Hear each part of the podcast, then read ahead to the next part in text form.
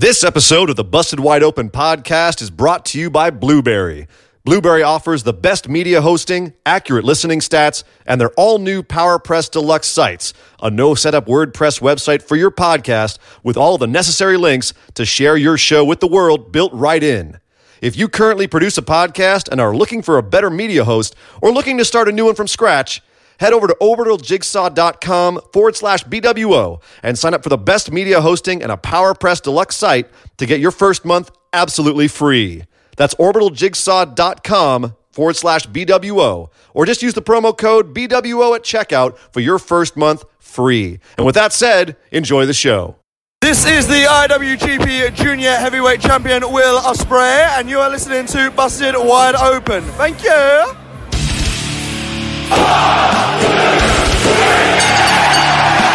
You're listening to the Busted Wide Open podcast, dropping the elbow on the hottest topics in sports entertainment and the world of professional wrestling. With your hosts, Nick Howell and Sir Ian Dangerous. Coming to you from the Orbital Jigsaw Network Arena in sunny Southern California.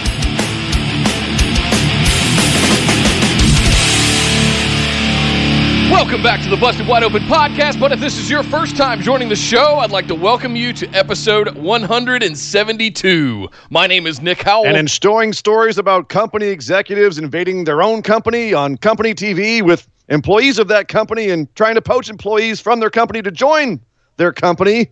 I am Sir Ian Dangerous, and welcome back to Busted Wide Open. And thank you for joining us today. I apologize Yes. in advance for my voice. I lost it, lost, lost it last night. Apparently, I'm Sasha Banksing as well. It's going to be a hell Where'd of a go? show today. Uh, Yes, sipping on that tea, sipping on that syrup, trying to get the voice back so we can perform the show properly today. And a show we have for you. Not only are we talking about Raw this week, but we are going to be discussing what happened in New Japan at Power Struggle, which is oh. which which was pretty Oh. incredible. I can't wait to talk about that. Plus, we've got some big news and some other news to talk about. Nick, there's a lot to discuss. NWA Yes. Power, AAW Dark, lots to talk about. But first, let's do our housekeeping, and then we can get into the meat of the show. Yes, indeed. Well, guys, you definitely want to come over and hang out on Facebook with us. Just search Facebook for Busted Wide Open, like our page, and send us a join request to our discussion group. That is the hub of our operation where you can find all of the phenomenal ones hanging out in our discussion group. I know that makes Sir Ian Dangerous just cringe when I'm I still call not everybody there. that. I'm not there with it yet. he hasn't gotten here yet. Not there. Uh, but it, when you do join, you will at the top see pinned a link to our Discord server. You definitely want to get in there because we're trying to keep all the spoilers out of the group. Please, phenomenal ones, keep the spoilers at bay. But you can spoil away over on our Discord server because we have live chat channels in real time going on for every single show and every pay per view, such as. Fuel Rod uh, that AEW's having Full this weekend. gear, man. Full- full gear. gear. You're Full supposed to be professional. Get on with it. Yes, I'm sorry. I'm sorry. Uh, and then as well as Survivor Series here in a couple of weeks. So make sure not only do you get into our Busted Wide Open discussion group on Facebook, but you also get signed up for our Discord community. Especially if you're a patron, you get some really cool perks and roles and all kinds of good stuff being in the Discord server. So make sure you sign up for that. You can also find us over on Twitter and Instagram at BWO Podcast, streaming live right here on YouTube at youtube.com slash busted wide open every Tuesday night at 8 p.m. Eastern and every Saturday at 3 p.m. Eastern. Twice a week, twice the content, twice the shows. We made it through Hell Month, Sir Ian Dangerous, in October, and we have big, big plans going forward for all of you guys. Last but certainly not least, we want to thank all of our patrons. Thank you guys very much for continuing to support this show and all that you guys do uh, to spread the word and contribute your hard earned dollars every single month to this show. It means the absolute world to us. And uh, the beginning of every month and throughout every month, it's one of the most rewarding things uh, we see. So thank you from the bottom of our hearts for all of your support. And if you guys want to get in on some of those special perks, exclusives, you can head over to patreon.com slash BWO. Sign up for one of those uh, awesome reward tiers to get access to show notes, the ability to ask and send in listener questions for our spa- uh, patron mailbag series that goes on every Saturday after our main show at 3 o'clock, which we are absolutely loving and we hope you guys are too. Uh, bonus episodes at the $10 tier every month, the ability to do Skype calls with Sir Ian Dangerous and I at some of the higher tiers. All kinds of good stuff. Sweet swag, you name it, we've got it over there at patreon.com slash BWO. Ian, there's it would seem like there wasn't a lot to, talk about outside of Raw, but if you think that, you'd be sorely mistaken. There's Yes. a lot that went down this weekend, all the way up until about 30 minutes ago uh, with AEW Dark and Yeah. NWA Power. There has been a, so much stuff going on, but we have to start things out, as we always do, with the big news. So the big news right now is has to do with what exactly happened on that plane in Saudi Arabia, that chartered flight that got delayed due to quote unquote mechanical issues and caused most of the roster to be well, all of the roster to be late getting back, but most of them to be stuck there for almost 48 what 52 hours they were stuck there. Uh, so there's a lot been a lot of conjecture and rumor going on, and nothing has really been set in stone as far as what actually actually happened. We may never know what actually happened, but certainly there was a lot of speculation as to what did go down, thanks to uh, multiple different media outlets, most of them wrestling journalists, as well as the social We'll media do posts. air quotes and say wrestling journalists. Well, I mean, there's there's legit, I mean, all from everything from you know j- joke pages like Ringside News, where you can't take Yeah. seriously, all the way up to like Meltzer and PW Insider uh, reporting that that they thought something fishy had happened. Uh, and then you had the wrestlers posting snarky comments on on social media, and uh, the whole thing. And then you had like people that were in the know, quote unquote, in WWE saying that they had the scoop on what happened. Uh, and then we there was a report once they all got back here that there was disgruntlement about how it went down because apparently uh, there was a there was a lot of bad feelings with all the wrestlers that were left behind, or most most of them. Uh, there was a was it sense not of top 20, I think was the trending hashtag there. low something like morale. yes, exactly. Not uh, hashtag poor because WWE released a statement in which they said some of the more enterprising superstars, twenty of the most more enterprising superstars, had chartered their own plane when the major charter plane that they all were on was Yeah. delayed, and those superstars got back before everybody else the way that the press release was framed made it sound like everybody else was lazy or just didn't want to front the money to get back there on time. The fact of the matter is, the people on that flight didn't get back on time either, and they ended up just Right. going to New York, where the show was today, to, to, to Long Island. Lo- Long Island. Long Island, and uh, so th- so then you had people, wrestlers that were on the plane that was left behind, tweeting out stuff, snarky stuff about the company, kind of crapping on them while they were stuck, you know, not able to get home for Halloween and uh, unable to wrestle and everything else, and you know, being stuck in an airport for that long sucks. So a lot of the speculation about what happened with the plane had to do with if there was some kind of skullduggery on the part of the Saudi Arabian government.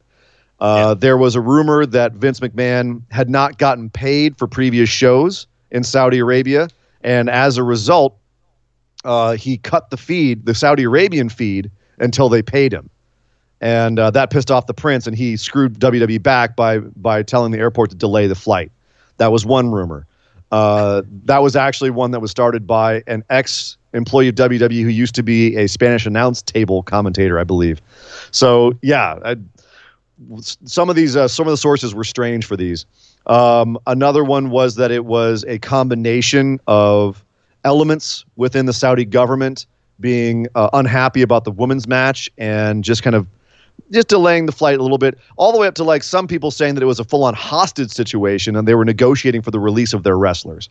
Oh, Um, God. Having parsed through all of the stuff out there and the sources for all of them, what it sounds like to me is a mechanical malfunction and WWE just not handling it that well in terms of press or their own staff. They, I think they did fine. They put out a very bland, generic press release stating exactly that that there were there were mechanical issues on the plane, and we were wait, working with Atlas Airlines to resolve them. And Atlas Airlines did did apologize themselves. I'm not sure why Yes. a billion dollar corporation would apologize for mechanical failure if it didn't happen. But my issue is Exactly. more that WWE crapping on its employees was a was a bad move on their part. And as a result, they had to have a meeting this week where the talent was all brought together and talked to by management, including Triple H. Now, this was reported by several sources, including Dave Meltzer of Wrestling Observer, as including a speech from Seth Rollins. That was kind of a quote, rah rah speech where he tried to get everyone back on board and may have said something about uh, morale and you know, hey, everyone toe the company line, Right.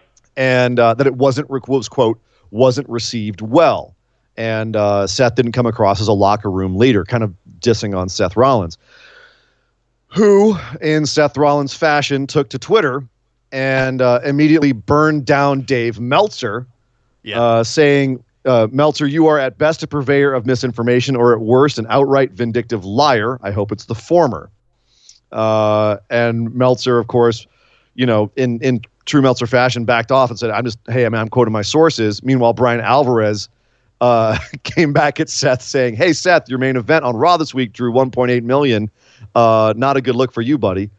So while they're all squabbling, Seth Rollins ends up giving an interview to Fightful.com in which he says uh, that there there was a uh, there was a meeting. Uh, let's see. Uh, Triple H and Vince commended the talent for their conduct in a tough spot and fielded questions and allowed anyone to voice their feelings on the matter. Some talent spoke up. I said zero words. I made no speech. Pretty simple.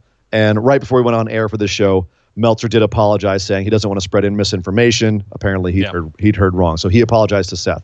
So that's where we're at with this whole bizarre situation. Um, my one, my the things that are left questions for me, Nick, and I'm not sure if you have any questions about this left over. I don't. Um, is oh, okay. Well, I have questions. Okay. Is anyone going to be in trouble for their social media rants? AJ Styles, Dash Wilder, um, uh, Karl Anderson, Carl Curtis Anderson, Axel, Curtis Axel, uh, people yeah. people that that did speak up, you know, or was it all squashed in this meeting? Or can you ever squash stuff like that? Really? Nothing visceral was said or revealed or like th- nobody knows except Vince and the talent. So Yeah. I mean, and, and there's probably Even the talent NDAs in their contracts. You know, they might not even know. When you're sitting on a plane for 36 hours, if it's that bad, they're going to get you off that plane. So that's the that's where the only discrepancy that I see. I've been on a plane that literally could not fly. And it was going to take them two days to get the parts in and get it repaired. You know what they did? They put us on another plane. Right. But you weren't in, didn't sit on the plane for 36 hours. but you weren't in Saudi Arabia. I mean, you on a charter. was- no, but I mean, it was like San Jose, so I mean, it's not far off. Shots fired. Shots fired at San Jose. Damn, Nick. Uh, well, anyway, so that is that is the big news, Nick. It's just all of that kerfuffle going on. Seth Rollins uh, in some more hot water with the IWC. Like for some reason, everyone's still kind of crapping on his head. It's interesting. I did see a post at one point comparing his current tweets and his attitude right now to Roman Reigns at the height of his hatred, and how they both kind of have this almost antagonistic uh, Twitter personality right now Right. which is bizarre. And I'm wondering if there is any connection there. But uh, anyway, impending corporate Rollins uh, role here coming soon. Uh, with this, it feels like there's a heel turn beginning, and I don't know whether that's intentional or not. But man, I, I know there's a lot of stuff we got to talk about that went down on Raw here in a minute. But um, I'm starting to get the impressions that there's there's a is it a corporate Seth? Is, you know, we used to have corporate Kane, we had corporate Stone Cold, corporate Rock and they were all sort of heely, douchey characters. And I'm I'm getting that kind of vibe off of Seth. My gut's telling me something's up here. So I, I don't know. A lot to do with these tweets with Meltzer and the other stuff that's been that, going that, on. That sounds like hashtag Nick booking to me. it but, does. uh, it, uh, yeah. Fair dues. Because I, to me, it just it just seems like Seth's getting frustrated with being top guy because it's a tough position to be in. But uh, that wasn't the only tough position Seth had this week. But to discuss everything else, we got to go and talk about Monday Night Raw.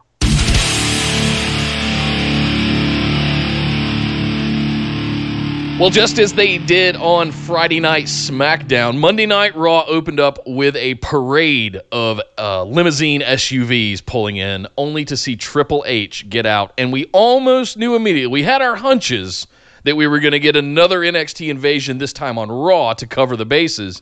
Uh, but when Triple H got out, it kind of went, yep, that's exactly what we're going to have tonight. And uh, throughout the course of the show, we pretty much did. NXT invaded Raw. Um, Seth Rollins came out and in dressed in all black, nothing on the shirts, no prints, no burn Aw. it down, no nothing. just looks like a sad panda. Almost, almost sad, and, yeah. and and no Fisher Price strap around his waist either. Um, pondering his future. What uh, is and- next? What is next for Seth Rollins? Am I going to am I going to burn it down or am I going to survive and prevail? God, it was so on the nose. Of course it is. Oh, luckily Triple H came out to save it, and I thought this was one of the better things that happened on Raw. This exchange. Well, uh, because I they think- actually, you know what's you know what's nice about this, Nick, is that it's Yeah. long term storytelling. You're you're they they were referencing the fact, and Triple H did, and they do this a lot with Triple H and Seth in particular, which is why it's always great. Is Triple H goes, you know, your entire career, whenever you're at a crossroads, somehow I'm involved. Whether it's you don't know what's coming next, and then I help you win the NXT championship for the first time. You don't know what's coming next, I help you form the Shield. You don't know what's coming next, you betray the Shield, and you're the WWE champion. Although it doesn't say the betray the Shield part because we don't want to have Seth booed any more than he's already getting. Right. Uh, uh, you know, and then the next time you're at a crossroads, I help you become the Universal Champion, et cetera, et cetera, et cetera.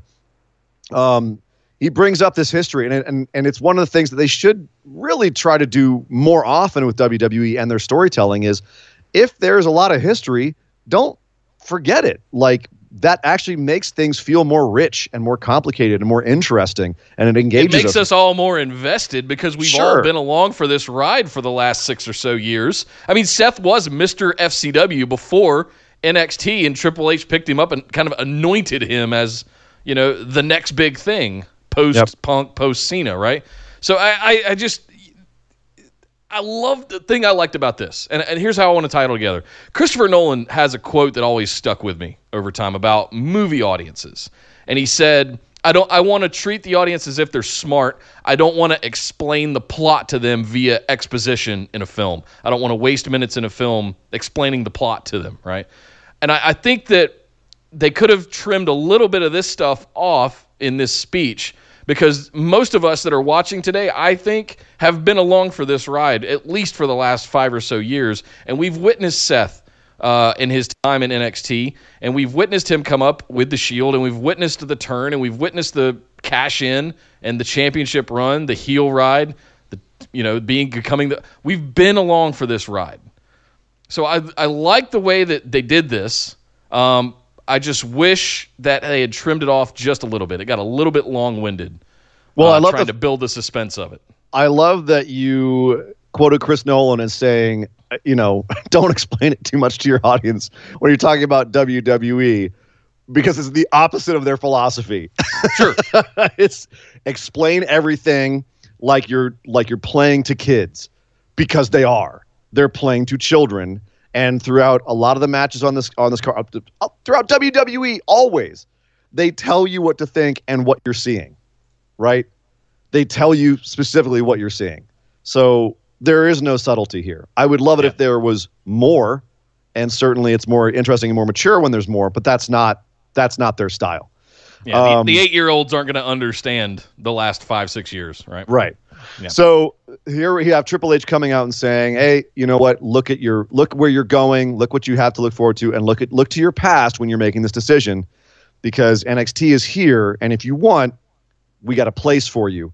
But to help you make your decision, here's the undisputed era standing along the edge of the ring. Um, so you're either with me or against me. What's it going to be? Draped in gold, by the way. well, they, I don't think they didn't have all their belts, but you know what I mean. They had yeah. the shirts. Yeah, yeah. Um, and uh, as Seth was pondering, the OC came out. For some reason, the heels came out to save Seth, and they chased off the Undisputed Era. Out came Dijak and uh, and Damian Priest, and there was a huge scuffle. Out came the the the low, the undercard of the Raw roster to chase off the NXT guys. Oh, it's And- Long Island. You know Zack Ryder's going to make an appearance at some point. Woo, That's woo, a good. woo. You know what? I hadn't thought about that. That is a good Yeah, point. they're in That's Nassau why- Coliseum. It's, it's That's his why. Zack was all over the Yeah. show. Even he couldn't get this audience to pop though, because this audience was freaking terrible, terrible. Long Island, you should be ashamed. You can't even do an Adam Oh. Cole baby. Ashamed.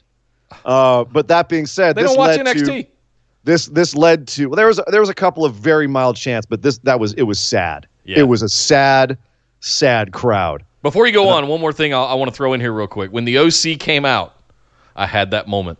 I was like, "Is this where Finn comes out?" I thought it was going to happen, but Nah. it didn't.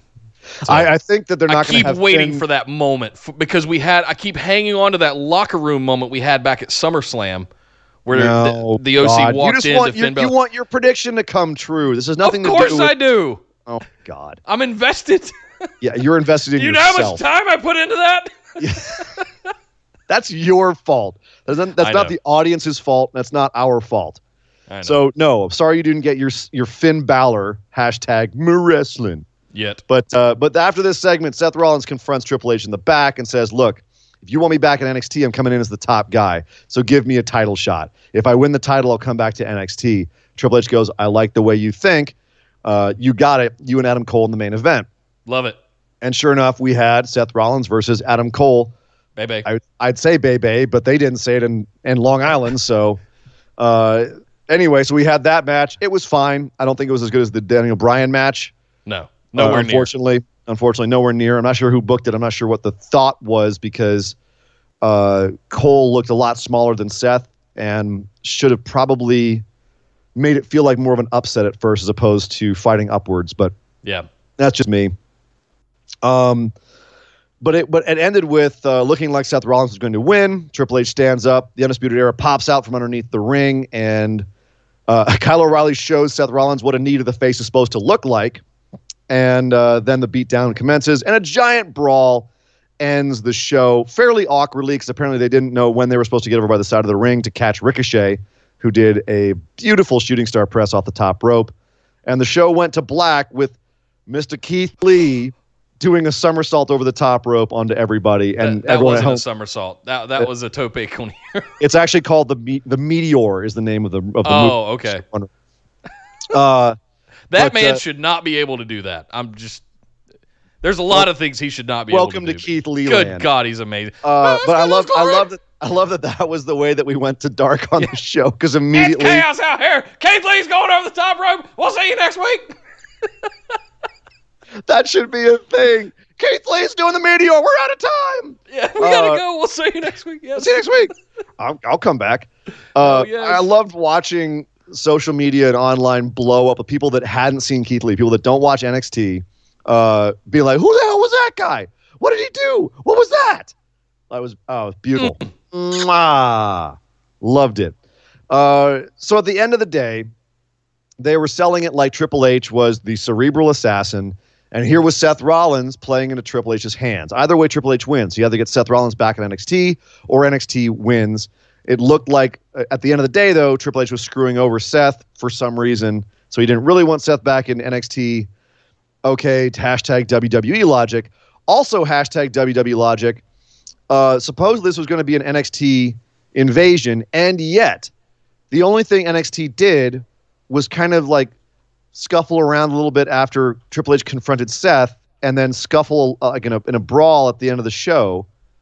Right. And we had like a couple of other small things, but this wasn't like SmackDown where they were everywhere. And they were trying to portray that as well, Raw is not a depleted roster. They're not invading when everyone's overseas. right. But yet we never saw that full roster. We never saw NXT even threatening that roster. And when they did come out, it wasn't like they were it it wasn't like they were sneakily like trying to figure out ways to still get it raw. It was just kind of random. So they didn't I don't I don't think Nick and maybe you had a different opinion on this. I don't feel like they sold this whole idea of NXT is invading and they're they're confronting Raw, but they're having to be careful about it because it's a full roster. I didn't feel that at all. No, and I, I think that they failed to do this on Friday as well, and I brought it up on our Saturday show. It didn't quite feel like a true invasion until we got to the very end where uh, Mm-hmm. NXT roster is standing tall and Triple H has got his arms around Shayna and Adam Cole, and it's just we are in it, you know, just. It But that's- didn't feel like they were just running roughshod through the back locker rooms and all that stuff, like they normally do leading up to Survivor I don't need Series that. with I don't Raw and need to- SmackDown. But that I hate that kind of stupid gang warfare thing. Where all of a sudden, like they're just they want to beat people up, and they're and they're all acting like heels, running around in the backstage, beating up anyone they see. Yeah. Because that seems very against a lot of their characters. The SmackDown invasion seemed to make sense because they were just walking out there and challenging SmackDown stars to a match. Like, hey, I can beat you. See, I beat you. Uh, you know, running in and making themselves part of the match, like with the women's tag match. Uh, you know, I mean, like it felt like an invasion. Uh, But I don't- I don't- would- I don't how it would actually happen. how it would actually. Yeah, but I don't work. think they got across that they're a real threat. I felt that's I felt what like I was hoping for. They felt like more of a threat on SmackDown than they did Sure. on Raw, which I guess Hundred what I'm- percent, I guess is complete agreement with you there, and and I think that they didn't quite get it there on SmackDown either, which I talked about on Saturday, but th- they definitely didn't get it across last night on Raw. No. and I I want I want that. We've got two more weeks, so let's see what continues to to develop. But I want Raw and SmackDown to feel threatened by NXT because this is the first time ever that we're having all three brands. I'm gonna do it. Oh. Facing off and going head in head to head competition. Hey, going head to head direct, competition. Head to head right. direct competition. Sorry. You'll never yes. be Michael Cole. You'll never be Michael Cole. No, I, All right, nor we- do I aspire to be. Fair enough. Well, before we move on, Rowan Shirtwatch. Rowan Rowan Shirt- Shirtwatch. Rowan Shirtwatch. Oh, it was a good one this week too. Dude, I actually he stumped me for a second. I was like, "What the hell is he wearing?" It's the And damn saw- Yankees of metal. I had to. I oh, dude, don't don't saddle them like that. It's No. the super group. Come it's on. a super group, but not the Yeah. Ted Nugent super group, man. Come on. Oh, okay, Let- fine. Jeez. Uh, Uh, I- I- then I caught the MA.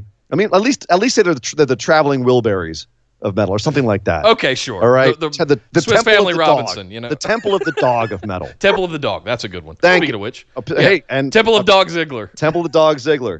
Yes, exactly.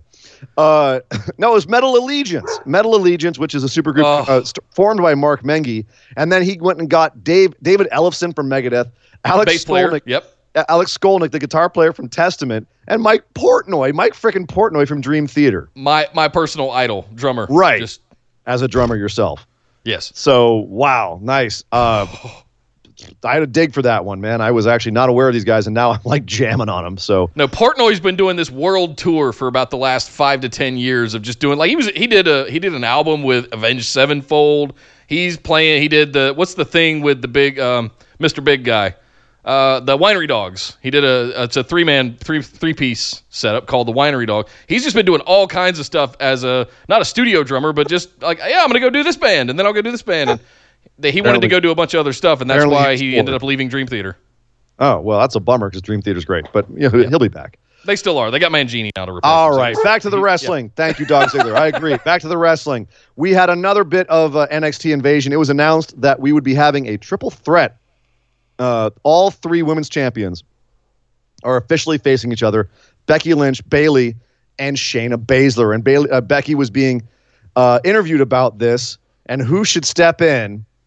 And by the way, I, I loved how they shot this because at 1st mm-hmm. you had Charly Caruso there interviewing Becky, and you cut to Becky's face, and you just hear Shayna's voice going, "Charly, would you step aside? I'm going to take your seat." And you have a shot of just this the figure, the shoulder coming into frame, and then you just you just see the title sitting down, and then boom, there's Shayna's face, staring at Becky and saying, "Hey, how you doing, Beck? I've heard about you. I'm good friends with Ronda. I'm not Ronda. I'm here to take your limbs." And Becky comes back and saying, "Good. You want to go to war with me? Let's go to war." And this ends in a nice little face-off. Uh, first of all, I loved this. A little overproduced. A little overproduced, No, I thought it was shot brilliantly. but it was it was yeah, but a little bit. It was a little a little much, but I didn't No, mind I'm that. a ham for this kind of stuff. I- Sure. I, absolutely love it. Yeah, yeah, yeah. No, this, it was it was dramatic. I loved it. Both the both the ladies nailed their promos, uh, and that face to face at the end gave me a little little bit of the goosies, little bit of the goosies.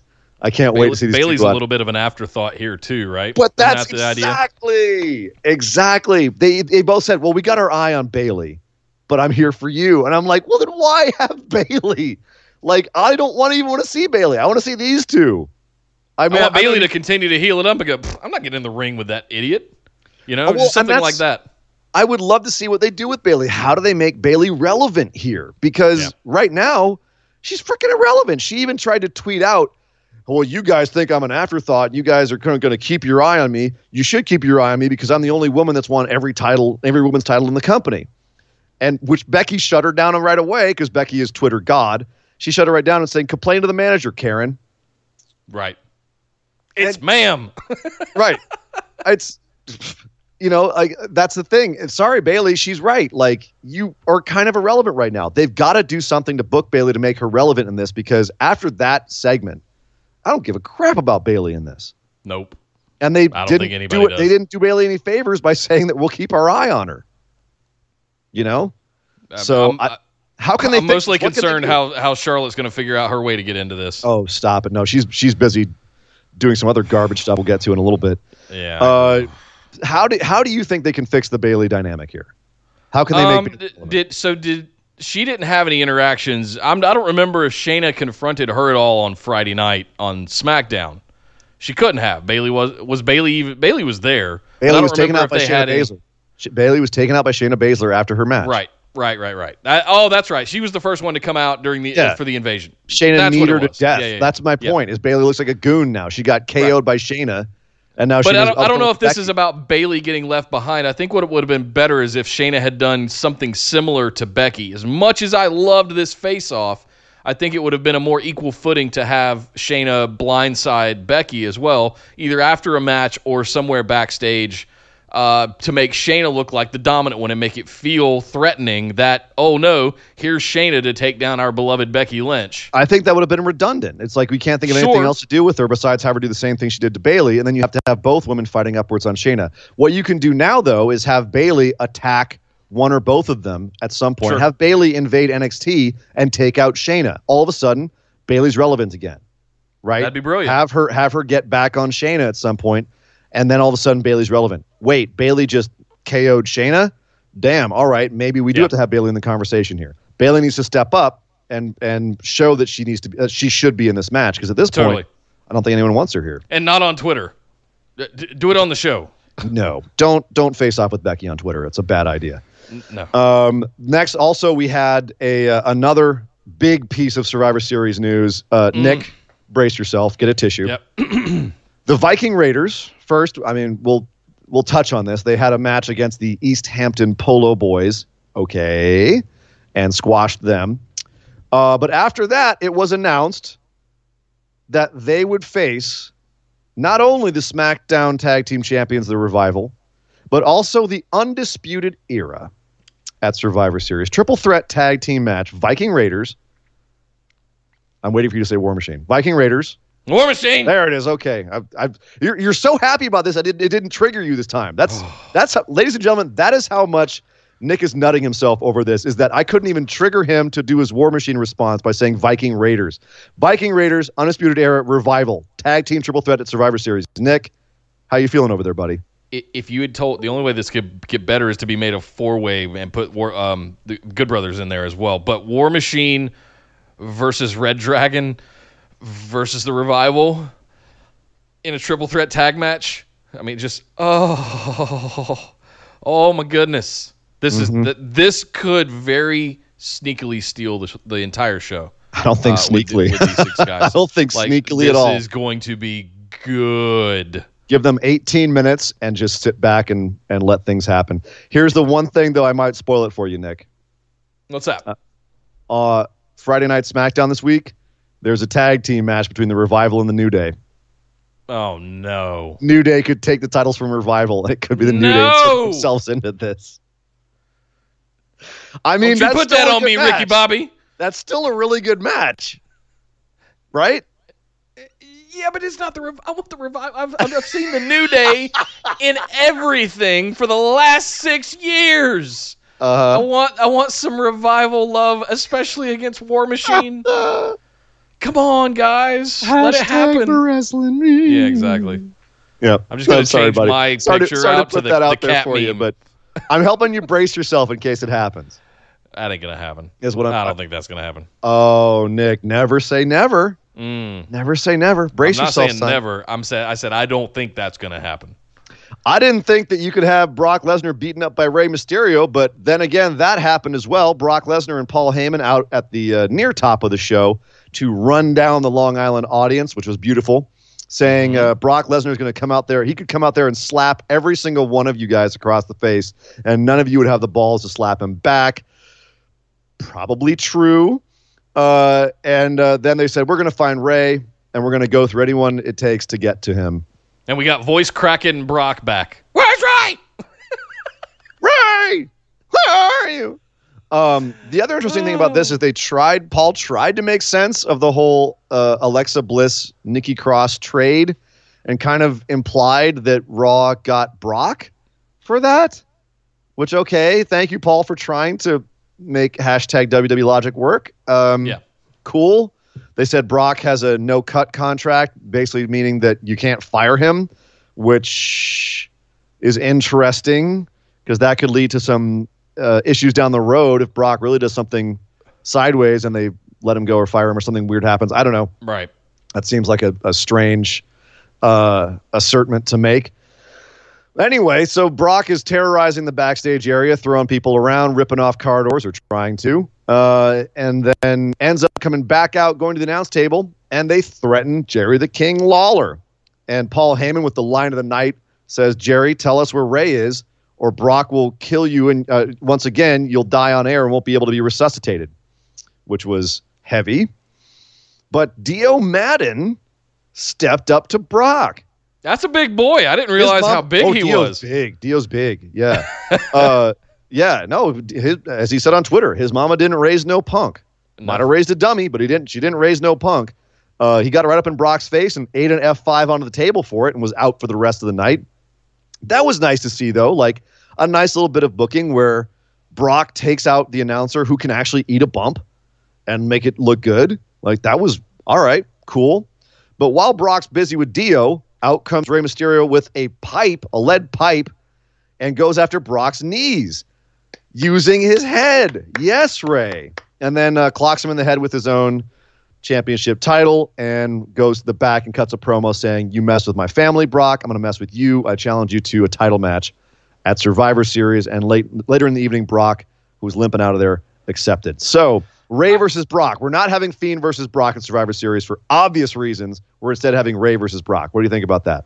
Um, I want to love it. I'm terrified it's going to end about as fast as Kofi Kingston did. Yep. yep. My my thoughts exactly.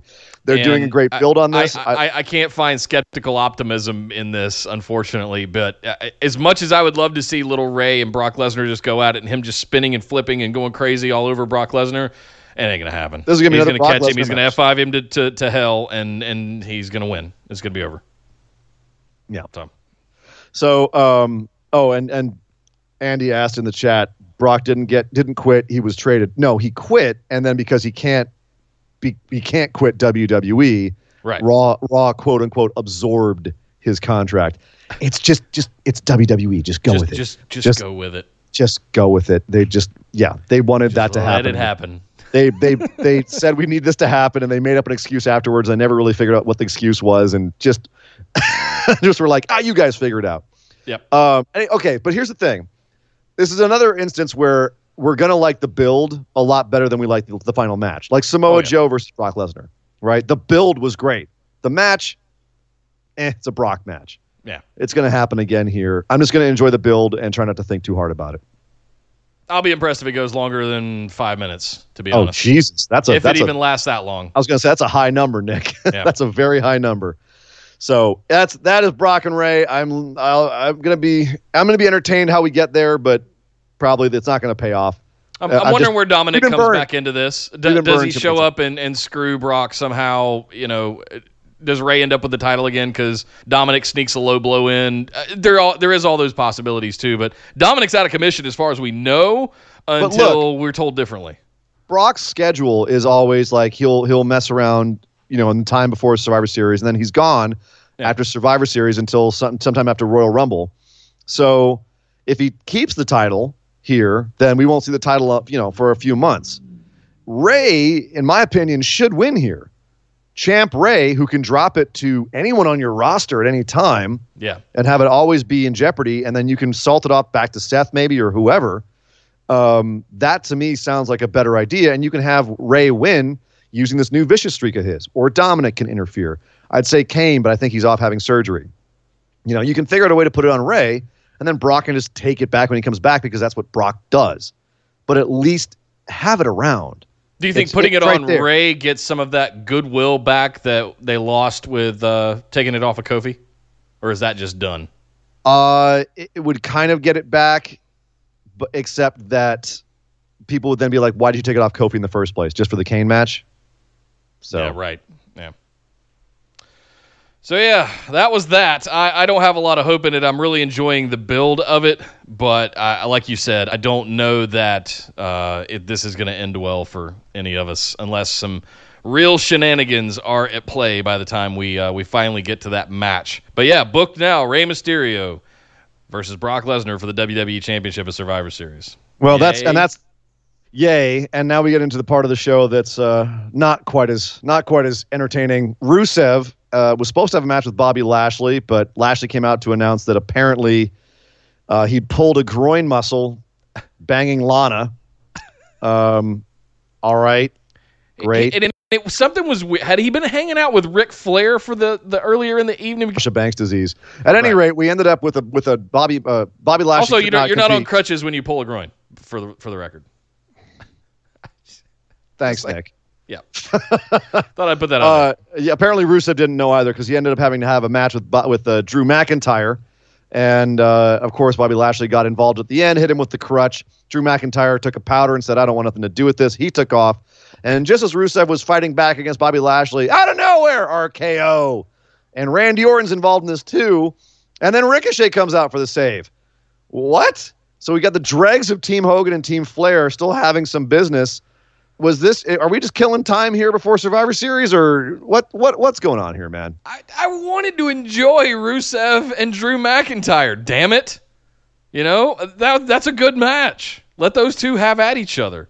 But no I, I don't know what's going on. I don't know if this is going to continue to like we haven't built the teams for survivor series yet and sure. I think they're going to probably continue to do this kind of stuff mm. for the next two to three weeks as we get to Survivor Series. There you go. So that that's my hunch. This is all Survivor Series stuff. We're going to get a reincarnation of Team Hogan and Team Flair exactly. in some way for Team Red, Team Blue. It'll be interesting to see what they do for for NXT as well. So, I think NXT is more like like we have a better idea of who's going to be on that team than we do for uh, Raw and SmackDown. But at any rate, yes, I think this is definitely keeping everyone in the mix for yep. those uh, Survivor Series teams. We also had the OC with a match against the Street Profits and Humberto Carrillo, who uh, ended up eating a pin from AJ Styles, even though AJ did have his feet on the ropes. Um, is this more Survivor Series build, or is this an ongoing feud with the Street Profits and the OC? Um, uh, you know what's really weighing on me here is that title? they keep they keep burying Humberto Carrillo, and this, this, is, gonna, a burial. If AJ needs to use the ropes to beat him, that's not a burial. I don't think. Uh, well, this is like his third loss now in three yeah, matches. AJ, yeah, but yeah, but not none of them have been really that clean. Uh, I'm just I'm I'm making a, a, kind of an observation here. Like you sure. you got this guy, you're dressing him up like the new White Ranger, and he's going to be this bright, shiny new baby face that you're going to bring out and build, yet he's just going to lose continuously. Mm. To AJ so That's my concern. Right here is is with that. Uh, him and AJ, I could watch for an hour. You know, just let those two guys go. It's going to be oh, fantastic. Yeah. So every if time that's what it ends up being at Survivor Series, all in, fantastic. But again, both of these matches, the Rusev McIntyre match and this match, crowd was dead. They just didn't care, and I, I, I can't say that it's all on the crowd, even though like it frustrates me when that happens. Uh, I can't say it's all on them because there's no stakes to either of these matches. There really were no stakes. There was no like, okay, why are we having this match? Why should we care? There was none of that. And that's part of the problem with WWE booking is you've got to give an audience a reason to care. Otherwise, yeah. you're going to get an audience like this Long Island audience where they're just going to sit there on their hands. So, Plus, we had like 30 minutes worth of back and forth bullshit before the match ever started uh, with the Profits and Carrillo standing at the top of the ramp and no, say it in Spanish so it sounds like you mean it, Humberto.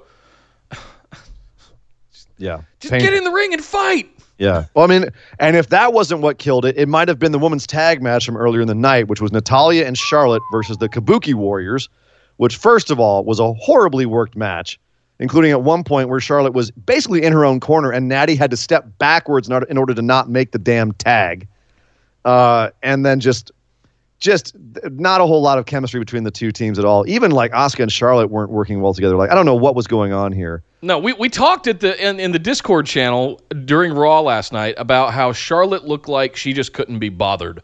Like right. This was this was beneath her, and and I don't know if that was some kind of work uh, to to give that off, But when now that I've seen the finish, I am just doubly scratching my head, going, "What the actual f was this all about?" Yeah, because Asuka- you could have very easily built this into something. You could have ended up with it, you know, uh, culminating in Charlotte versus Asuka 2.0, and Yeah. you know had this great grand match at Survivor Series, and you could have done, you know, Evil Kana versus Charlotte. You know, have all this stuff, but no, you have Natty tap out Asuka, Asuka, not Kairi, Asuka. The second time ever, I believe, that Asuka's ever tapped out. The first time was to Charlotte at WrestleMania to break her streak.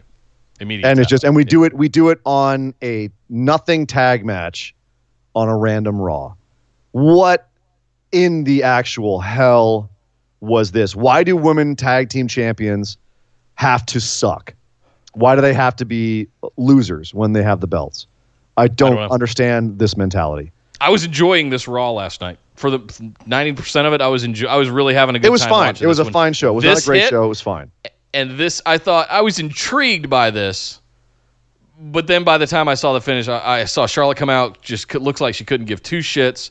There was the tag fiasco where she couldn't anyway, and then her tapping out Asuka, not Flair in a figure eight, which Yeah. could have been an interesting story, throwing back to that WrestleMania match, but Natty yeah sharpshooter. and the audience booted. they didn't want to see that they didn't want to see I, that I, I, I Um, mostly just couldn't even. I don't know why. I mean, I, I think maybe this might have been them thanking Natty for doing the work over in Saudi Arabia and really putting a lot of work in this last week, which she really did, uh, promoting the company and being a company company girl. But um, There's 27 other ways to do that. Then there there are, and I, it's, they did. it's really not realizing what they have with Natty and what they have with Asuka.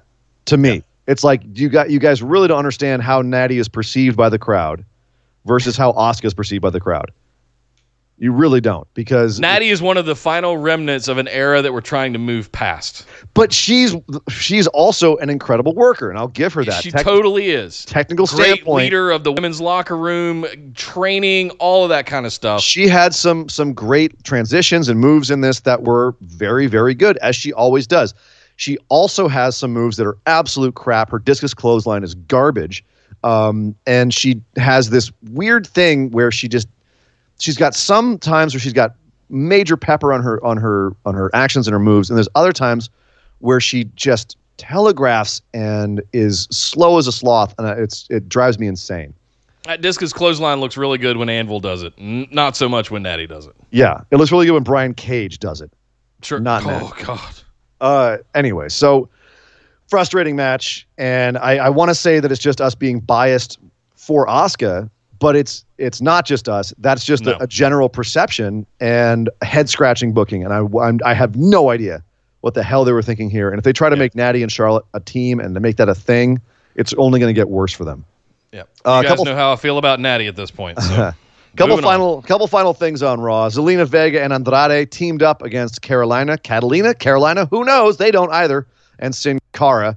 Um, so this and this started off as Sin Cara versus Andrade. Then it was Sin Cara and, and Andrade with managers, and now it's managers and wrestlers in a in an intergender tag team. And no matter what, Andrade and Zelina win.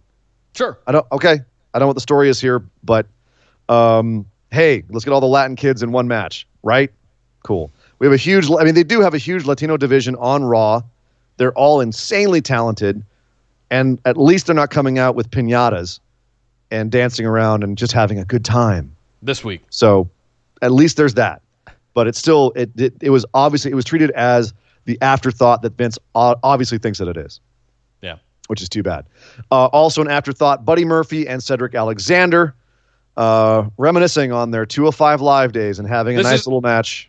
This is where I lost my shit with the crowd. Mm-hmm. It's it's it's impossible for these two guys to have a bad match. Period. Hard stop. And It- yet- it's im- it's impossible. This was maybe the deadest spot I've I heard the crowd. Yep. Like they look, they've had much better matches that were just craziness, but this was still a fantastic match. And they they both put in a lot of good work here and just dead. Like you could hear crickets chirping. And that really turned me on the crowd. So come on, Nassau Coliseum. Well, Come on, come on, Long Island. to their credit, WWE gave them nothing to care about. Uh, here's Buddy Murphy, who you they've done a terrible job of getting over. Here's Cedric Alexander, who they've done virtually nothing with, who we thought was having some sort of push, and then it just went nowhere. Stop, start pushes. Uh, and they have a match. Why should the crowd care? Why should the crowd care? Th- This was a two of five live match on Raw. There was no story. There was no stakes. There was nothing to this match other than a showcase, and they wouldn't even let the guys go out and do that. Yeah. because they didn't want to We got- upset the top of the card. We got a long road to get to Survivor Series, gang. Um, there's there's a lot that I mean the NXT stuff is fantastic. I need to start seeing the Raw and SmackDown interactions. I need to start seeing some actual building of of heat between the brands. And uh, I feel like we've we're down to the last couple of weeks here, and I, I don't know I don't feel it yet. I need to feel it. I need to be invested in Survivor Series to care because I, I love Survivor Series. Yeah. it's one of my favorite pay per views, and I, I just I, I want this to be bigger. I don't feel good about Survivor Series right now. I I actually do, and I'll tell you why. Because uh, last night, Friday, and obviously it wasn't it wasn't their fault. They, they kind of you know stumbled into it. But last night, Friday Night SmackDown was really exciting to me. Some of the matches they're already making for Survivor Series are exciting to me. Sure. So you know, and and some of the possibilities that are still open for Survivor Series are exciting to me. The fact that NXT is involved is exciting. I think that there's lots of possibilities. They have lots of opportunities. I'm keeping all my fingers and toes crossed that they take those opportunities. Skeptically optimistic you are. I am skeptically optimistic. the, the couple of stumbles on Raw, uh, I don't feel like they doubled down on the invasion the way that they should have. But hey, man, there's still, as you said, we got some road to go, and hopefully they pick up those pieces and we end up having a good Survivor Series. Yeah. Well, you know what we uh, exactly, Dog Ziggler. Thank you, Dog Exactly. Ziggler. Dog Ziggler agrees with me. Yeah. So what we don't have to worry about, and what it was absolutely fantastic, was something else that went down this weekend. Oh man, So, Ian, we need to go over and break down what went down on New Japan Power Struggle. So, Nick, I'm going to go piece by piece here. We're going to start with those tag matches and just roll through those because the top of the show was such hot fire, ladies and gentlemen, that Nick actually had to text me at work screaming all caps At his five, five in the morning here. and, and like, yeah, oh my God, you won't believe what's happening. This is supposed to be a B show. This is the last show before Wrestle Kingdom, except for the tag league. Yeah. And this is usually just kind of like a, a gimme show. And frankly, the main event, in my opinion, was a gimme match. We knew what was going to happen, and it did. But there was some other stuff. However, that, went down. We got some other stuff that happened. Um, we did have a couple of tag matches. Clark Connors, T- uh, Titan, T.J. Perkins, and Volador Jr. beat Jushin Liger, Ryusuke Taguchi, Tiger Mask 4, and Yuya Uemura. Fine. Uh, it was a fun little match. Bullet Club, which is El Fantasmo and Taiji Ishimori, uh, the champs, the junior heavyweight champs, tag champs, beat Robbie Eagles and Rocky Romero, uh, which is good because they need to look strong going into Wrestle Yep. Kingdom. Uh, you had Evil Sanada and Shingo Takagi mm-mm, mm-mm-mm, Mm. defeating Suzuki Gun in the that um, which is just a rivalry that I'll, I'll never get sick of. Ingobernables No. versus Suzuki Gun every day of the week. all Uh, six of those Suzuki Gun- guys beating the hell out of each other. I could watch that. That could be an entire pay per view And your I'm boy, concerned. your boy was part of Suzuki Gun tonight, man. Lance Oh. Archer, along with Minoru Suzuki and Zack Sabre Jr. It's looking like they're they're recognizing what they have in Lance Archer. They're putting him with Minoru and Zack, who are the two like kind of top Suzuki Gun guys. Yes. Um, so that was nice. Although they did, they did lose. Uh, Zack Sabre did eat the pin. Sanada rolled him up. I like that they're continuing their little feud from the G1. Uh, Mm-hmm. and Archer afterwards challenged David Finlay for when they're in California. He said, "He said you've been running your mouth. Let's go, you and me for my U.S. title." Mm. So lucky people in San Jose, I believe, are getting that match. Mhm. Then Nick, the the real stuff started happening. all hell broke loose. Well, we had Tanahashi and Ibushi in a tag match, uh, defeating Kazuchika Okada and Mr. Pinfall Eater Yoshihashi himself. right. Uh, Tanahashi pinning Mr. Yoshihashi. The real thing happened after the match, though, when as they were celebrating, Tanahashi's in the ring doing his uh, doing his air guitar. When who should pop up on the screen but a whole bunch of Tanahashis, a whole bunch of Tanahashis in bad wigs. Yeah, the guy- young, uh, weren't, weren't they young lions dressed up in bad wigs and I, who know, knows? The jobbers, local enhancement talent, dressed up in Right. Tanahashi wigs and pretending to badly air guitar, and then they'll start getting beat up by a guy in a spiked leather jacket with long blonde hair and a, a weird hat and weird makeup, and And he turns around. It's Chris Jericho. Oh God, it's the Painmaker. Chris Jericho is back, challenges Tanahashi to a match at Wrestle Kingdom, and it's official. Chris Jericho, current AEW champ, versus Hiroshi Tanahashi at Wrestle Kingdom. Oh, Good lord. Good oh lord. man, It is Oh, official. uh, So- that whole the way that that was delivered, uh, that was so. This is actually where I started watching the show because I was up Saturday night playing some video games after we had gotten done with the show and gotten those posted, and I happened to look at Twitter and I saw something something Jericho uh, from Wrestling Observer, and I went, oh, oh, gotta go watch this. Yep.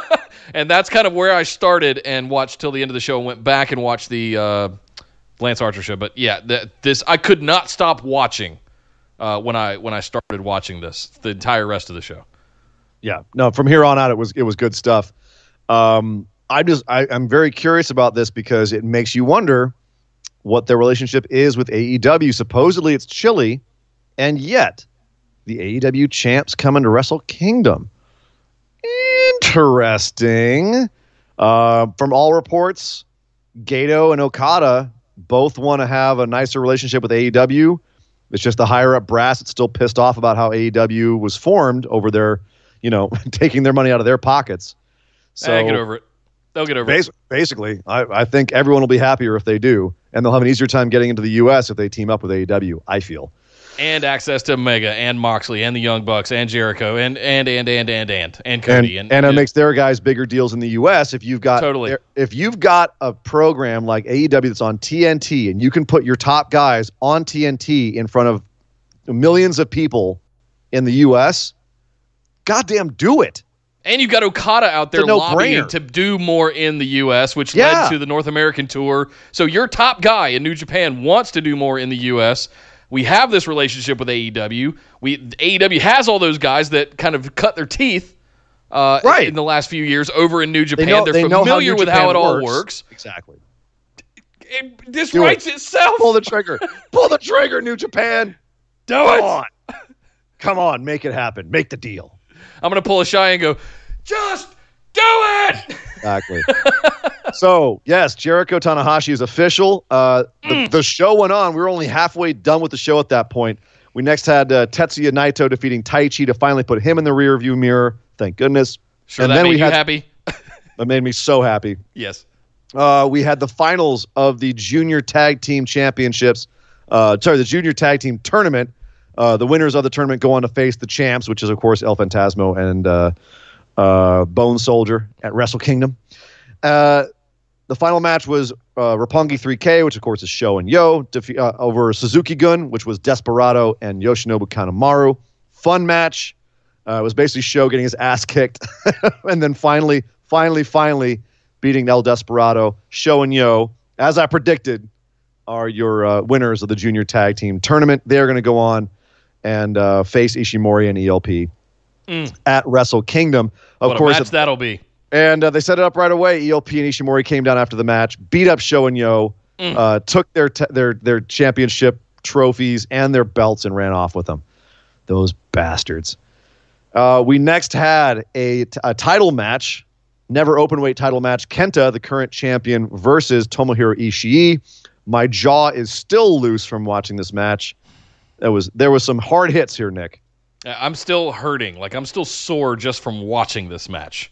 Uh, Kenta kicks are back, folks. They're ow. His thighs are looking jacked. I don't know if you've seen his thighs, but they that look dude like has been redwood some- tree trunks. Yes. dude. he has been doing some squats. He's like he's getting up to like Tyler Bate territory with those things. God. Um, and yeah, and some of the I mean some of the forearms too, just like just teeth rattling. Uh, great, just hard hitting match, very nice. But he ended up defeating Tomohiro Ishii, retaining the never open weight championship. Good, I think that's a good call. I'm curious to see who he will face at Wrestle Kingdom. Yeah, me too. Uh, next, left? next, brace yourself, Nick, because this is the match that uh, this is this is when things happen. Oh, I'd, I'd like to provide some commentary here too when you get to the end of this one, if you don't mind. Okay, all right. Yeah, yeah. So we had This is uh, where I came really into a lot of things. we had a uh, a junior heavyweight championship match. Will Ospreay versus Bushi. Uh, Bushi, of course, did spray Will Ospreay in the face with poison mist during the junior tag team tournament, which made Will Ospreay lose that tournament, cost him that uh, that tournament. And so Ospreay said, "Fine, you won a championship match. You got it, Bushi. Let's go." And Will Ospreay basically painted the walls with Bushi in this match. At one point, literally, Nick, because this is when Nick, this is when Nick, ladies and gentlemen, started texting me. Yeah. Was when one particular spot happened.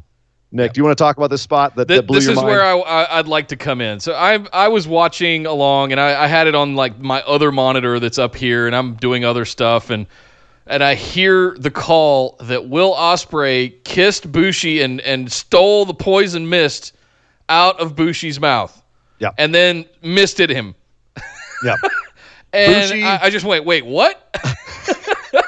what just happened? I've very rarely seen that spot, if ever. And I, yeah, I Bushi- haven't yet. That's the first time for me. Bushi went for the poison mist. Will Ospreay covers his mouth, leans in, smooches him, pulls back, and mists Bushi.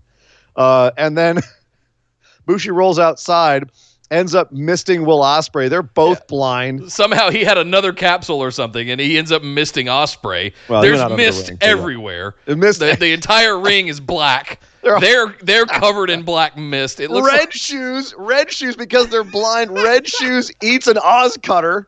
yes. dude sold it like death uh and it's we got a whole long period while there's just no ref finally a ref comes back into the ring Yeah. and uh, will ospreay finally ends up stormbreaker bushi is down stands up after the match and says essentially is there no one else he's beaten everybody in the junior heavyweight division he owns the division no one can touch him he's held the belt forever he's beaten everybody he listed off everyone in the division he Yeah. said is there no one? I, who am I going to face at Wrestle Kingdom? Call to There's the back. no- I- I'm gonna have I'm gonna have this belt forever. I've beaten everybody. Yeah. There's there's nobody left. And at this point, I'm texting Ian going, "Oh my God, you wouldn't believe this spot He's- with the mist with Yeah. Bushi and just He's shooting. Now, hold on, Nick. mid get to the next text. I'm going, this is this is one for the uh, the YouTube crowd here because oh yeah. someone answered Wait, his challenge. Are, are you someone gonna miss someone, the camera? someone someone answered uh, Will Ospreay's challenge. I'm just gonna. Sorry. oh my God, it's Gerald. Gerald we haven't is back. seen him. Yes, uh, because who came back on New Japan Power Struggle to challenge Will Ospreay for the Junior Heavyweight Championship at Wrestle Kingdom? Hiromu Takahashi, He's back. Time Bomb. Time Bomb is back. Time Bomb is back. Oh man, as as someone who was at the show where he broke his neck, where Dragon Lee broke Hiromu's neck, we did not know if Hiromu would ever come back. Uh, right. and he was back. Daryl and Carol, he was carrying both of them. Uh, this is which is why I pulled out Gerald over here. Uh, he yeah, he had them all back. He got in the ring. He started bumping all over the ring like a madman, of course, because that's what he does. And then he challenged Will Ospreay while in a neck bridge to prove that his neck was fine. And he said he would he wasn't going to change his style of wrestling. And then they ended up hugging it out and challenge accepted. So I want to for the f- Uh. just to recap, I want to read the text exchange that happened. Oh, God. So that people understand here. So it's 3:55 a.m. for me on the East Coast, and I sent in a text and I said, uh. I said, hey. Uh, did you see the news about Tanahashi and Jericho booked for Rescue 14? He went, what? I said, hey, also, Bushi Ospreay is nuts. There's effing mist everywhere. Nick Nick spoiling power struggle for me. Thanks, So buddy. I didn't think it was going to lead to what it led to. To be Yeah. to be clear, I said, "Yeah, Ospreay effing kissed Bushi and took the mist out of his mouth and then misted Bushi," and you were like, "WTF?" GD, I love New Japan. And I said, and then he shot on the whole division, saying, "I've beaten everyone. There's no one else." Lights drop. Want to take a guess? and you're. Yeah. like, Hiromu. uh, so that was a lot of fun. Uh, just so there's there's a little bit more I'm to just- talk about with Power Struggle, but that Dude. was probably the highlight of some New Japan that I've probably seen since the G1. I'm that- so that happy moment. he's back. Yeah. It's such a feel good Oh. moment, man. Like talk about a dude that we were really terrified for, and I, I'm I'm just so happy he's back. Yeah. And he's coming back challenging for the championship, and he's probably going to win it. And Ospreay's going to go heavyweight, and that's just that's also great.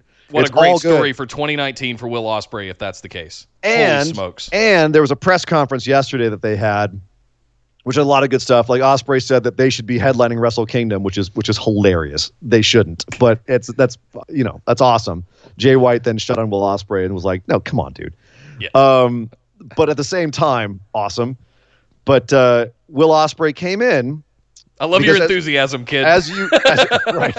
It's basically what as- Jay White said. If you if you followed Ospreay and Hiromu's uh, over the years, uh, Hiromu once brought Ospreay some fried chicken that he well he didn't make it he got it from 7-Eleven but it's still he brought him some fried chicken. They Yeah. bring each other gifts. So Will Ospreay brought a gift to the press conference. He brought a Peppa Pig stuffed animal, uh, uh, plushie. It was dressed up like Will Ospreay. It was wearing Assassin Creed outfit. He gave him a little Peppa Pig, and and uh, so now now there's another member of uh, of uh, Hiromu's family. Yeah. So feel good stuff, Nick. Feel good Mm. stuff over in New Japan. All the But feels. wasn't done yet because the final match of the night was the gimme match. Is Jay White versus Goto uh, for the Intercontinental Championship. There's no way they were taking off of Jay White at this point.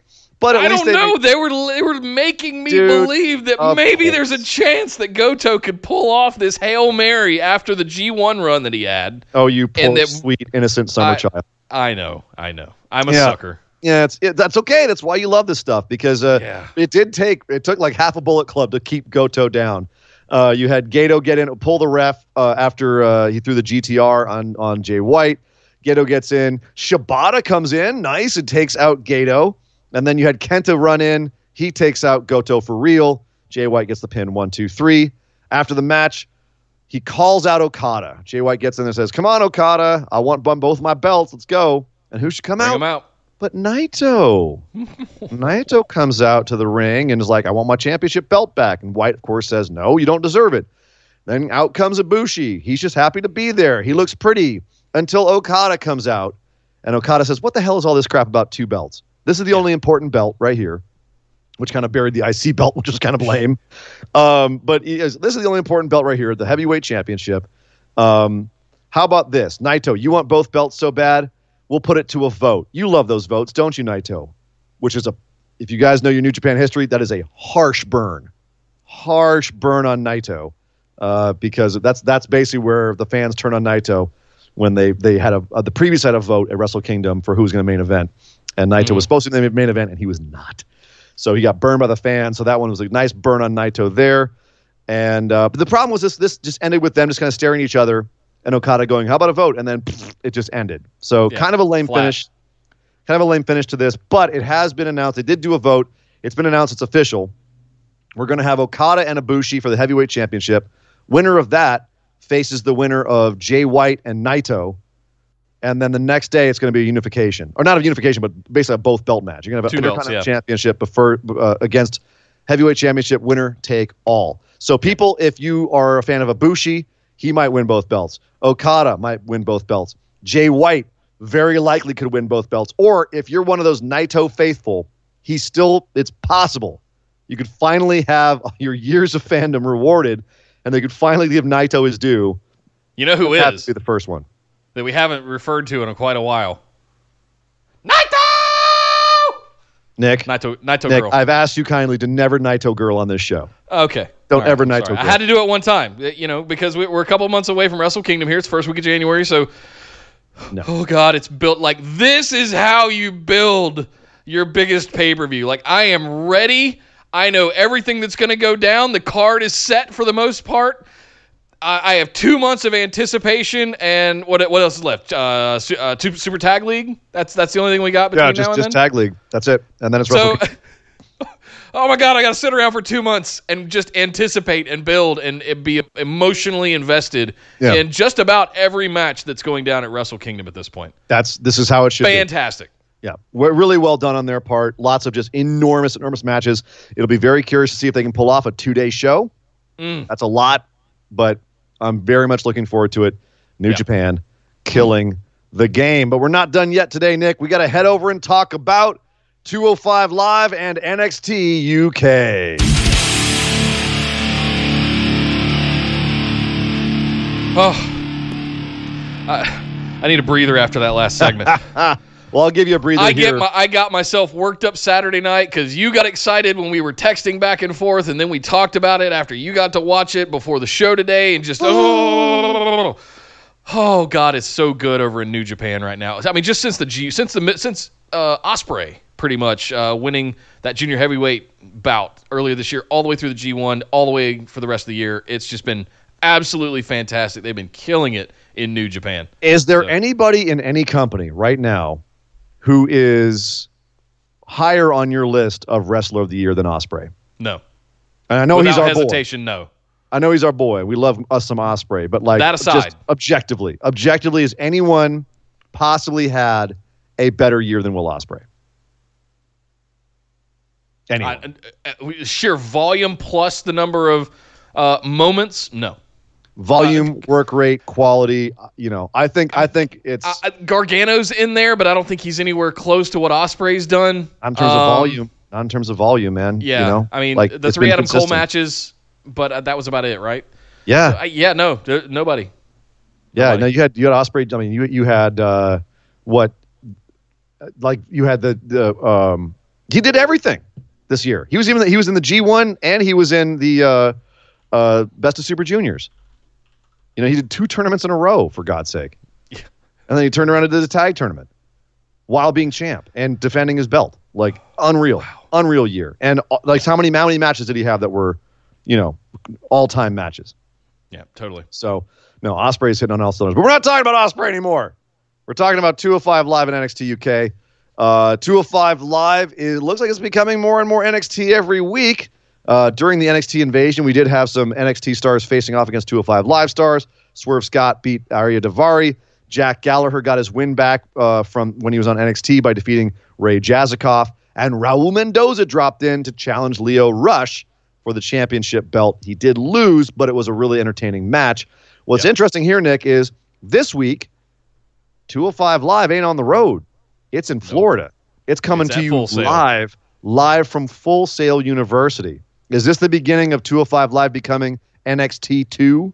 The beginning, no, I think they're going to absorb the cruiserweight division, and 205 Live is going to be deprecated. Basically, I, I think we're going to see. We we've already heard them call the the NXT Cruiserweight Championship, and now with the move to Full Sail, rather than being a taped thing after SmackDowns, it's you know this is kind of the prophecy happening. Like this is what we all sort of thought should happen, and thankfully is does seem to be happening. Is they're absorbing the cruiserweight division just into NXT now that they've got two hours weekly live.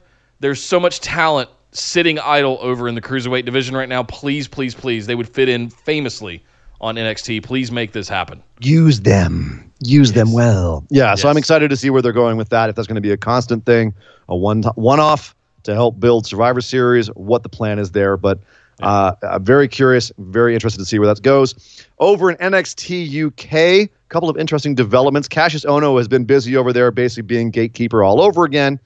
Uh, he had a match with A Kid. I forgot A Kid is now in NXT UK. He's awesome. Uh, A Kid did win did win this match by getting the count out victory, barely getting in the ring. Kassius Ohno was left outside, but beat him up after A Kid got beaten down by Kassius Ohno and was saved by Tyler Bate. Great way to get A Kid over. Have uh, you know the, one of the top guys in that division. Uh, put him over by you know just just by being next to him, coming out to save him and making him look good in this Kassius Ohno match.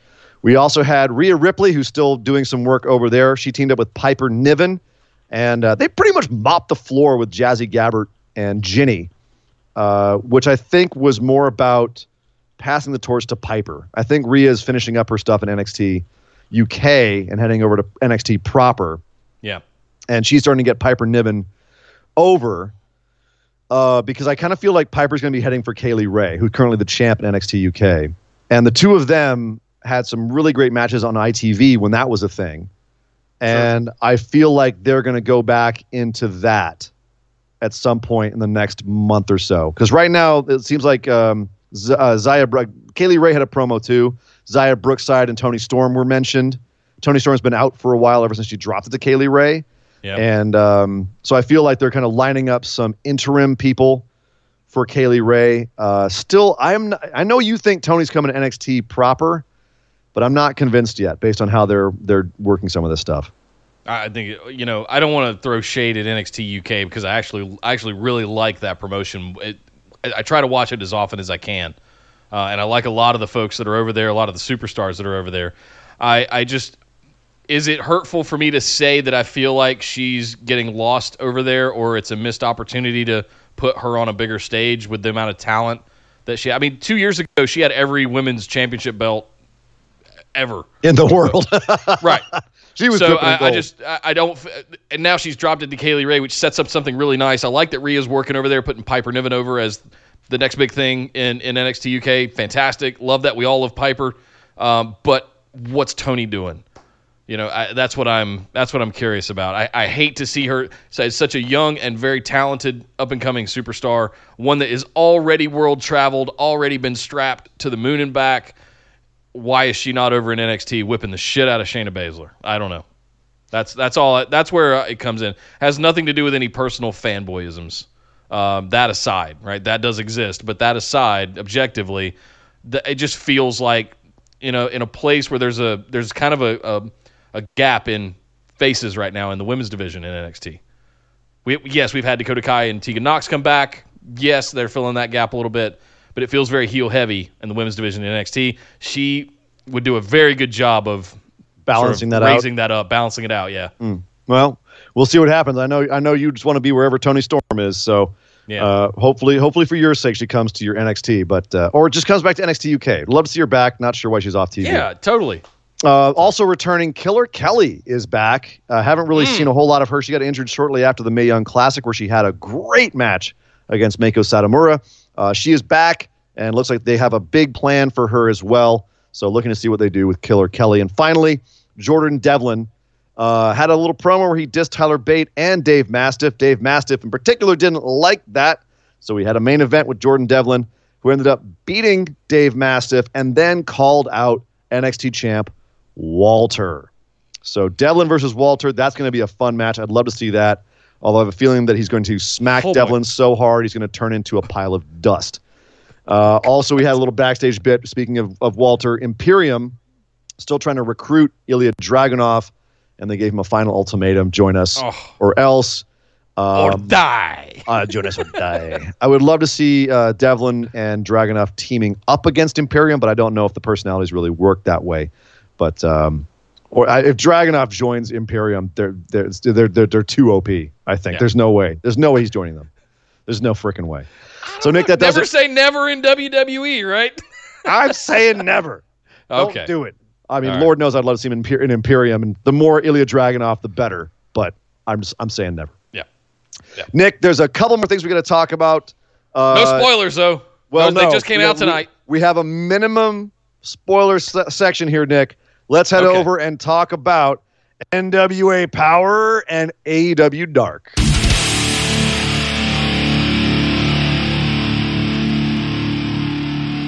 I, I'm going to let you do this because I haven't watched them yet. I know you've looked into it or, or seen them, so seen- I am yeah. going to step aside because I'm going to go over here and go la la la la la la. Well, for la, those la. of you who are listening live, I do not want to spoil NWA Power or AEW Dark. So these are not going to be results. This is just going to be like a little bit of wetting your wetting your whistle, wetting your appetite for what's happening tonight on both Okay. of these shows, um, because they did just come out right before we went on. So you probably haven't had enough time to to watch them if you're listening to us live. So I'll be I'll be nice. There's going to be some very very very very light spoilers for uh, NWA Power mostly just that things happen, not what specifically happened. So if you really don't want to hear anything about it, just fast forward about five minutes. But here we go. On NWA Power, this is why you should watch it this week. There is a major title change. There's an unexpected heel turn. There's a brand new NWA all time record set, and it may be unbreakable. They may never break this record. All of this happened in one hour today on NWA Power. So if you were God. thinking about about watching it you weren't sure, you're kind of on the fence, there's three reasons why you should watch NWA Power today. It was another fantastic show from those boys. So I'm I'm absolutely loving NWA Power. I, I did not expect to enjoy being thrown back to, to the days of yore of studio wrestling, but I, I have to fully admit I'm having an absolute blast, and all it's doing is churning up a lot of those memories of the Horseman and Flair doing those promos and sure. just oh god, it, I am loving it so much, and it's people like Aldis and Boom Boom Cabana and just people that I know that we've been following for the last Jane few years. Storm. Yeah. Storm, yeah, totally. So, I, absolutely, if you're not watching it, head to the YouTube channel. We've got the, ser- the uh, I've got a playlist of all of them right there, both AEW Dark and NWA Power. I'm going to say this right now, Nick. This may be your favorite episode yet. Moving on to AEW Hurry. Dark. Text me when you're done. Tell me what you think. Yep. Uh, moving on to AEW Dark. Check that out because it is going to be Shawn Spears versus Michael Nakazawa, Mm. Mercedes Martinez and Big Swole versus Ali and Sadie Gibbs, and Jurassic Express with uh, Marko Stunt's now going out as, as Baby Dino. Like he's going out there as Baby Luchasaur. It's he's got like a little dinosaur mask and everything. I'm curious to see what they do with that. Jurassic Express versus Joey Janela and Jimmy Havoc. So those are some reasons to watch both NWA Power and AEW Dark. Oh, oh, well, Ian, that's our show for this week, and thank you. No, nope, wait, we're not done just yet. We've got just enough time for our other news lightning round. Beep, beep, beep, beep, beep, beep, beep. Oh yeah, I mentioned Shibata earlier. Well, guess what? Shibata's trying to pull a Daniel Bryan. Apparently, he's been What? jumping all over his doctors trying to get cleared to frickin' wrestle. You saw him eat a couple of bumps when he was tussling with Gedo there. Nothing too serious, but uh, yeah, he really wants to come back, and you can't blame him. That being said, unlike Daniel Bryan, the thing that took Shibata out of the game nearly killed him. I don't know how you come back from that, but we'll see. Was I The- was I the only one that was uncomfortable watching him taking bumps during Power Struggle there at the end? when I they was like, beat him "Oh up, God, don't kill him!" When Kenta turned and beat up Shibata, I was so uncomfortable because I'm like, don't hit him in the head, don't hit him in No. the head. It was Oh, kind of like watching um, what was at a Daniel Bryan take a Canadian Destroyer and a last shot Oh. kick to the back of the head. I was like, "Oh God, no, not not those moves, Not the Adam!" diving headbutt, Daniel. oh God. yeah, but Daniel Bryan had issues. Like he had some concussion issues, but it was also issues with his neck. Shibata had a had a brain aneurysm, a, con- a contusion or whatever the hell it was. His brain was bleeding. He almost died. It's not supposed to do that, it's not supposed to. Your brain isn't supposed to bleed. right? Don't Oh. headbutt people so hard that you split your scalp open and give yourself a, a contusion on the surface of your brain, man.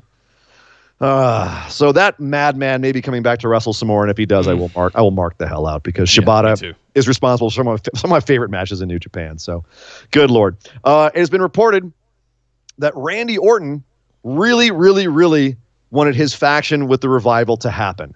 He really Mm. wanted to have Randy KO ha- or revival KO happen. FTRKO, yeah. Yeah, exactly. Thank you. And uh, apparently, he even went to Vince and pitched the hell out of it to Vince, and Vince said no and split them up. So yeah, I don't know if it's really wise to not give uh, give no f's Randy Orton what he wants at this point because Randy has been very clear online that he gives no f's anymore and would be happy to go to AEW. Now his contract isn't up till apparently summer of 2020, but that ain't far away. And There's some back and forth teasing with the revival as well online. We'll be together soon. Right. Uh, not today, but and I'm going. when their Oh, boy. contracts are up in spring of 2020, supposedly. So because they they had to they renewed They their had that one-year deal year. at They WrestleMania, One year right? deal, one year deal at WrestleMania. We'll give you the championships. We'll give you a whole bunch of stuff, and instead they get a bunch of stop start pushes, and they're the champs. But I mean, they get title runs, so it's, They they, have title both runs, titles now. So but it's it's more like they're just clothes hangers that they're hanging these props on, right? They're not not treated like champs. So we'll see what happens with that. I I for one would love it if instead of the outsiders we had Randy Orton and the Revival show up on AEW. What are they doing in the in the AEW zone? Oh my God! In the Dynamite zone, it's Randy Orton. Oh, it's it's uh it's Randall Kenneth yeah, right. and the and the comebacks. Uh, that would be that would be very interesting indeed. Oh my goodness. So we shall see. Uh, Alexa Bliss apparently uh, the reason we haven't seen a lot of her, she's out with a shoulder injury. Uh, for those of you who who thought she was injury prone before, she's out with a shoulder injury. No timetable for when she's going to return. Uh, hopefully she's she didn't injure her coffee drinking soldier, shoulder. I hope for her sake. Thanks, Naya. Uh, yes, thanks Naya, or thanks thanks Bia Priestley. You got to you got to pick on somebody else who's a botcher to, these days, man. Naya's no, I out. don't. Okay. No, I don't. Anyway, uh, Joaquin Wilde has been cleared to wrestle, so we may see him back in NXT. I don't remember what he was out for, but apparently he was injured. Okay. but he has been cleared to wrestle, so he'll be back. Uh, Kelly Klein, who got wrapped up in that whole Joey Mercury leaving Ring of Honor kerfuffle, uh, has tweeted out that she just wants Ring of Honor to be better. She's not trying to crap on the company. She's trying to make it a better work environment. But she also let us everyone know that there is absolutely no concussion protocol in Ring of Honor to speak to Joey Mercury's claims that Ring of Honor does not have the health of their wrestlers in mind uh, and often don't have the proper amount of medical staff on hand for their shows. Um, our champ champ, our, our staff pick'em, or staff, our listener pick'em champ champ, Andy Jessup actually showed a picture of a recent Ring of Honor show where the line was virtually non-existent. About eight deep. if that, it was it was pretty brutal. So You didn't need to get there too early, I think is what he was implying. uh, I think you probably got you could have gotten those tickets for a song. Right. They were- they oh, man. they're going on the street begging people to come in. Uh, and finally, Natalya uh, has said that Evolution 2 will happen and that it'll happen sooner rather than later, which is interesting because WWE has moved Evolution to the retired pay per view page of their streaming app. So, two different messages being sent. One by a person who really has no authority to create a pay per view, and the other thing, Right. the other thing by the company that actually puts on the pay per view. So believe what you will, uh, but doesn't look like we'll be seeing Evolution anytime soon, unless you listen to Natalya. And And that's a shame because it was a really fantastic show last year. So I, I you know, unbelievably good. Um, and, and it really did take the taste, uh, put the taste back in our mouths from the Saudi Arabia show. Speaking of which, uh, the Saudi Arabia show. Actually, one more little piece of news. Uh, I was going to put this in the big news section. Totally forgot about it because we had things to get to. But uh, WWE is aware to appease its shareholders after all the shaky rumors coming out about Saudi Arabia and possibly them not being on the same page. They came out and announced that their deal with Saudi Arabia has actually been extended by two years and would include 100% official two shows a year. Before it was not officially announced. Now it's official. It's going to 2029, and there will be two shows a year in Saudi Arabia for that time. Okay, shareholders, are you comfortable now? And that's the news. So all this, all this, as you said, kerfuffle about broken planes and Vince not getting paid and superstars going online. Ah, let's double down and let's just do two shows every year for the next ten years. Yeah, Well, we'll- apparently they got paid. They got paid 60 million back in September. Uh, so I guess they're not. It's not like a regularly scheduled payment, or there's some sort of weird crap going on with it. But I guess they're comfortable enough with it. Or they, I, th- I think it's just because, like we said last week on the show, uh, their stock just plummeted after their quarter three call. Yeah. Um. So it I think takes they had time to, to get oil out of the ground, you know. anyway, guys, that's our show. Thank you very much for tuning in, and thank you very much to our phenomenal ones for hanging out in the chat with us live right here on YouTube. And hey, in case you didn't know, guys.